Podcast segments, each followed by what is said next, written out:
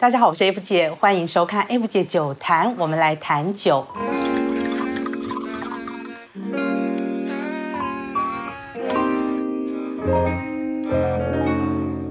我们出现临时需要准备酒的状况很多哦。那如果家里没有储备酒的习惯哦，像我这样会存很多酒的话呢，那离家最近的超市就是最好去买酒的地方了。在面对整面酒瓶墙的时候，你应该不知道拿哪一瓶吧？首先你要知道的是，你自己对于选酒的标准在哪里？有人是以价格为主。那有酒精就可以了啊。那有人是以性价比，所谓 CP 值要高的这种酒来看。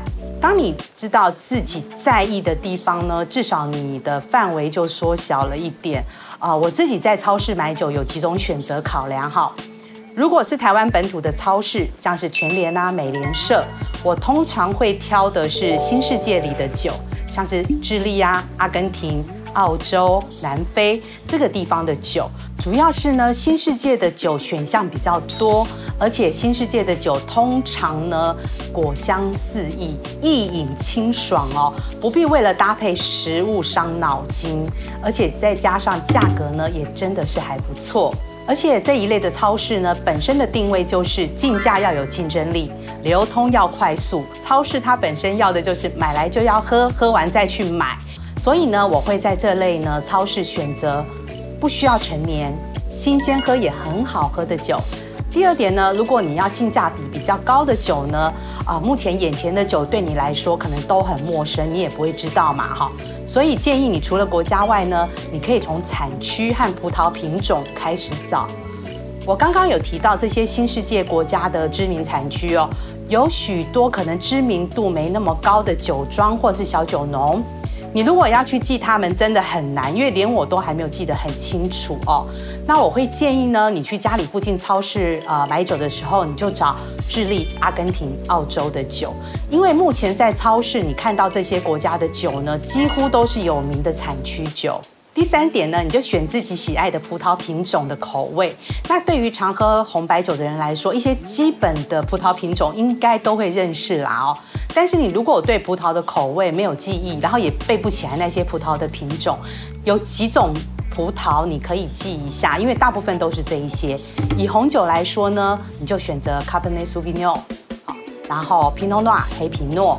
那白酒来说呢，Chardonnay 夏多内，然后 Sauvignon Blanc 白苏维翁，这些知名的品种，你大概都是可以看得到的。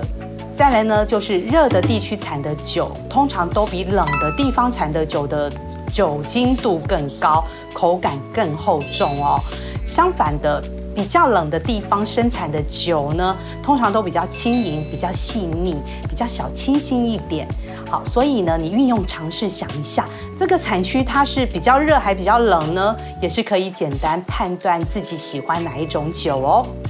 有人是说要拿放在后面的酒，因为超市保存酒的环境并没有太讲究哦。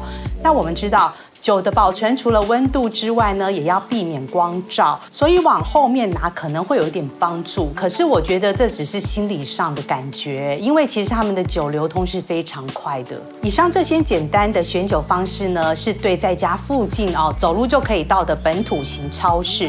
如果你家附近是法国的家乐福、美国的好市多，那选酒其实它是有不同的考量哦。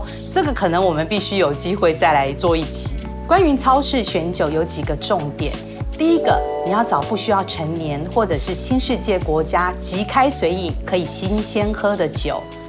第二点，选听过的产区哦，呃，如果你没有把握呢，你可以试试看智利、阿根廷、澳洲、南非的酒，因为他们会呃进口到台湾的酒呢，大部分都会是不错的产区酒。第三点，气候影响葡萄，进而影响风味和酒体的厚重。这点你可以在选择要买什么酒的时候呢，想一想什么国家比较热，什么国家比较冷啊，这都是一个参考点。那这些东西呢，都是给你做一点简单的基本参考。重点还是你要自己喝喝看哦。那我就祝大家买得畅快，喝得愉快喽，Cheers。